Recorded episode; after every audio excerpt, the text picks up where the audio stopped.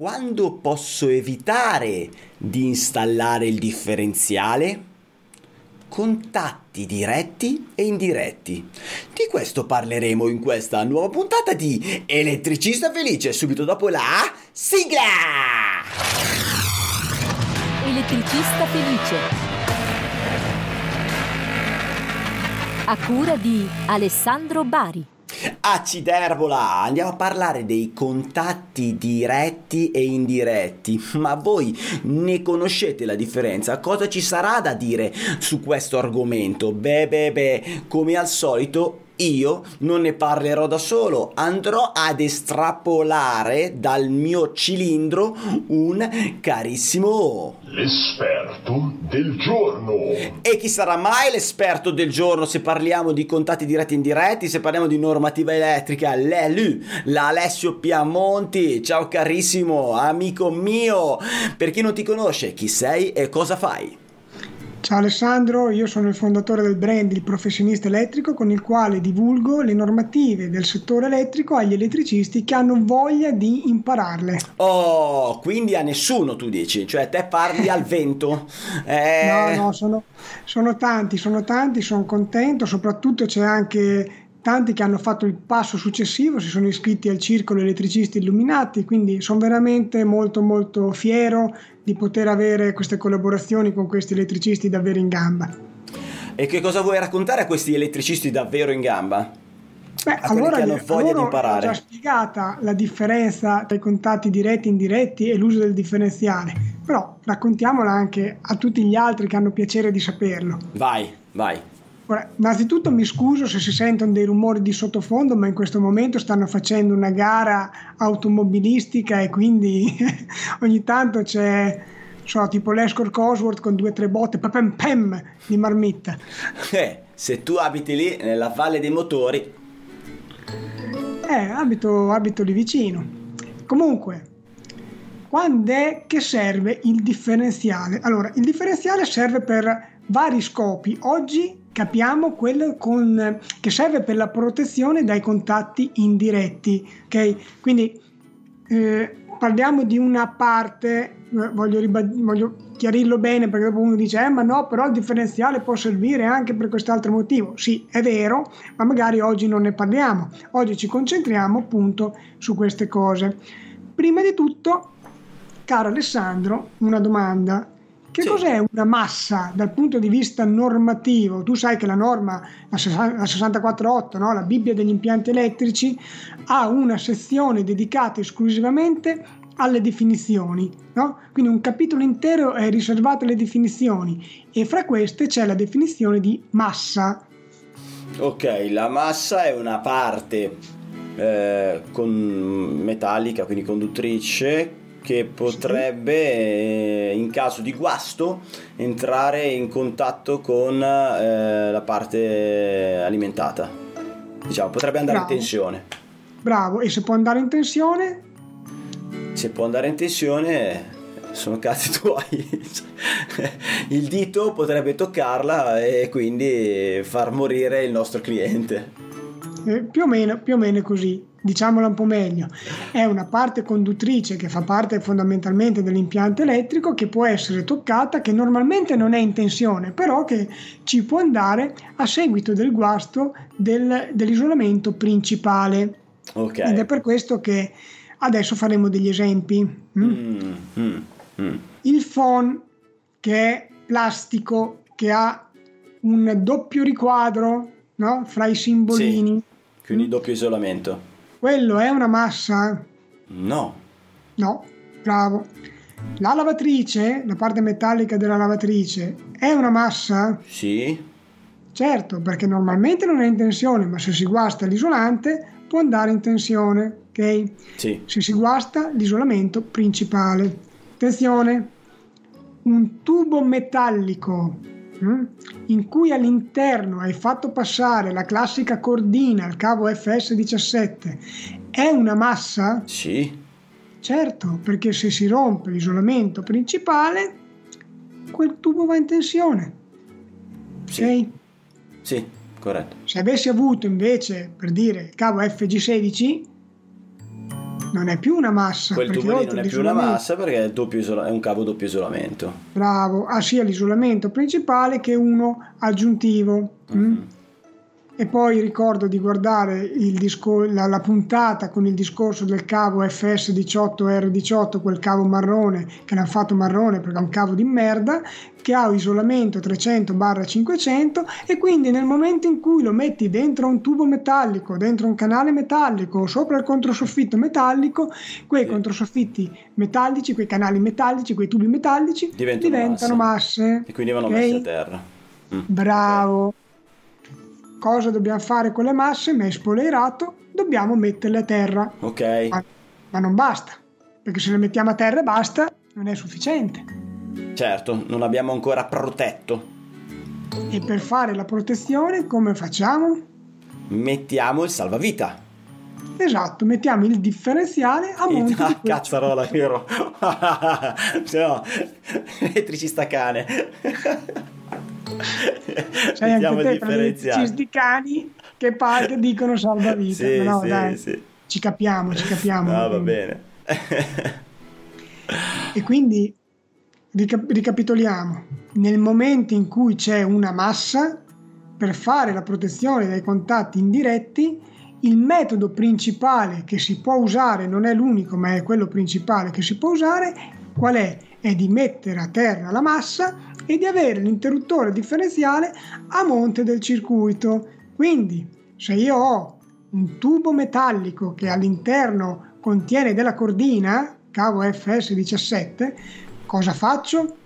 Il tubo lo metto Ah, a terra. e a monte di, quella- di quel circuito Metti un bel differenziale. Esatto, in realtà non finisce qui perché bisogna anche che ci sia un coordinamento tra il valore di resistenza di terra e il differenziale, ma di questo magari ne parliamo in un'altra occasione. Quello che voglio dire è che se non c'è una massa, non ci può essere un contatto indiretto. Se non ci può essere un contatto indiretto, non c'è necessità di mettere il differenziale a protezione dai contatti indiretti. Quindi, facciamo un esempio, tubi in PVC, materiale isolante, ok? Sì. Ci faccio passare dentro l'FS17, la cordina. Sì. Quel tubo in PVC è una massa? No. No. Se io dentro quel tubo non ho solo un circuito, ma ne ho due, quindi ci stanno passando ad esempio due montanti di due appartamenti diversi, quel tubo è una massa? No, in ogni caso.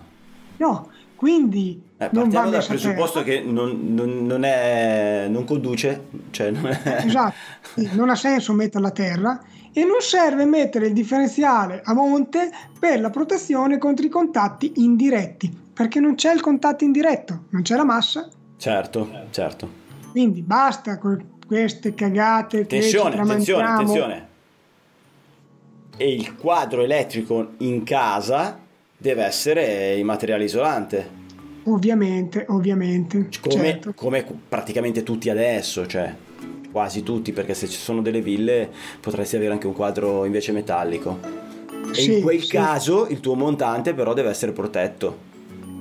Dai, In quel dai- caso il quadro diventa una massa Sì. e quindi è opportuno che a monte ci sia l'interruttore differenziale che protegge contro i contatti indiretti nel caso in cui quel quadro per caso ha un guasto. Certo, certo, se si stacca nello specifico si stacca il montante dal quadro, solo quello. Esatto, Mm. però torn- per finire il discorso di prima, se abbiamo tutto un materiale isolante, anche se ci sono due montanti dentro lo stesso tubo, non ci sono masse, quindi non ci sono contatti indiretti, quindi non serve il differenziale per la protezione dei contatti indiretti a monte di quei circuiti.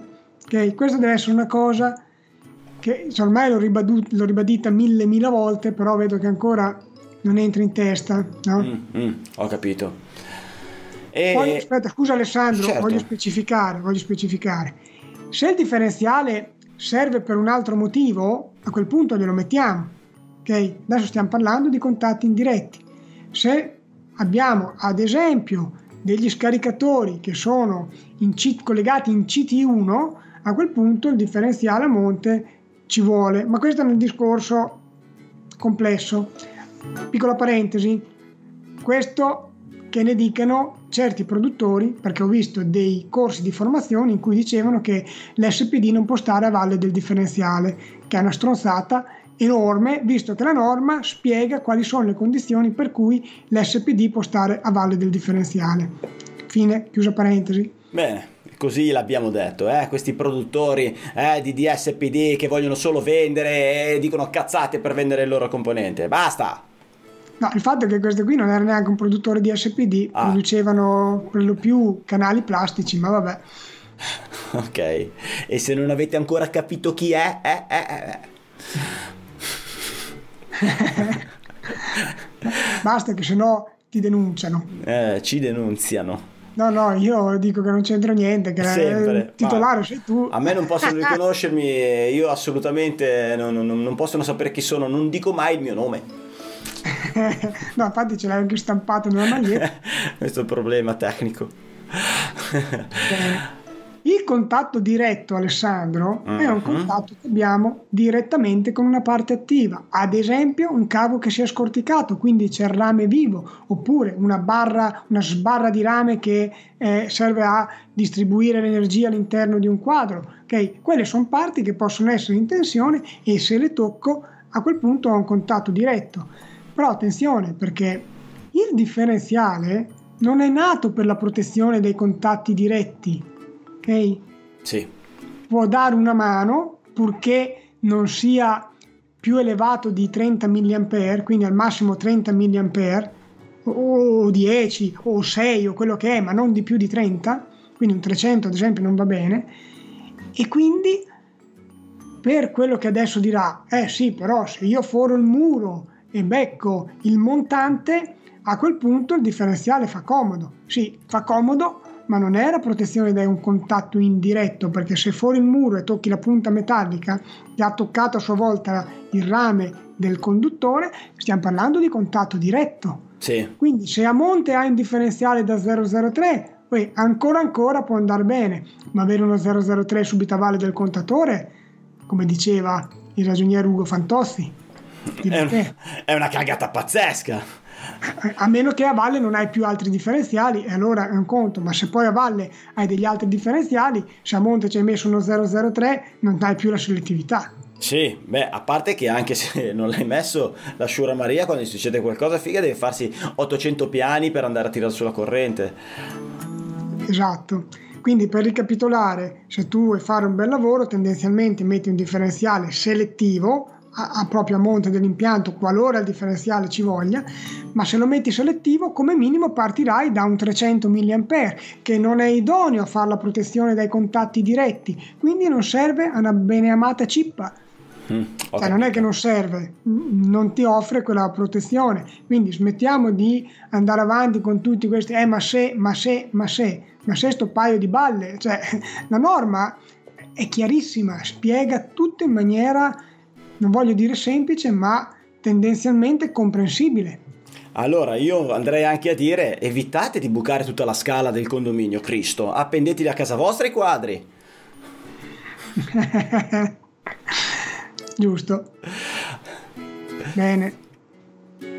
Basta. Cos'altro vuoi aggiungere? Ma io direi che niente. Mm, se aprite il quadro, il centralino di casa vostra e iniziate a leccare tutte le viti dei differenziali, quello è un contatto diretto e non è consigliato. Non è consigliato. No. Invece è consigliato... Differenziale, il differenziale in quel caso lì può dare solamente un aiuto, un supporto, perché non è nato per quello, perché nel momento in cui tu lecchi la vite, prima che intervenga il differenziale, ti deve essere già passata una corrente attraverso. Certo. Okay? Certo. E vi assicuro che non parlerete per un bel po', se mai riprenderete coscienza.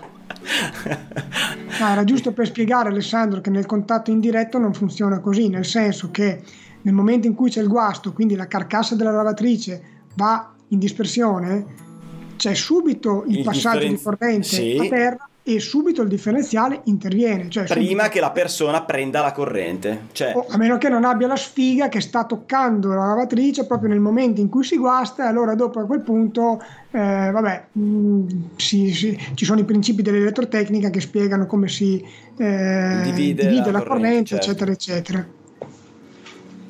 va bene. Bene. Allora, Giovanotto, ti ringrazio, ti abbraccio. Ringrazio anche tutti quelli che ci hanno ascoltato fino in questo momento guidando il loro bellissimo furgone attraverso il podcast. E ringrazio quelli che hanno guardato il nostro bellissimo volto. E un bacio, un abbraccio e teniamoci in contatto. Elettricista felice. Vai sul sito elettricistafelice.it. Elettricista Felice, il podcast numero uno interamente dedicato agli elettricisti, che puoi guardare su YouTube o ascoltare su Spotify mentre guidi il tuo furgone. Comunque io tutte le sere cerco di avere dei contatti diretti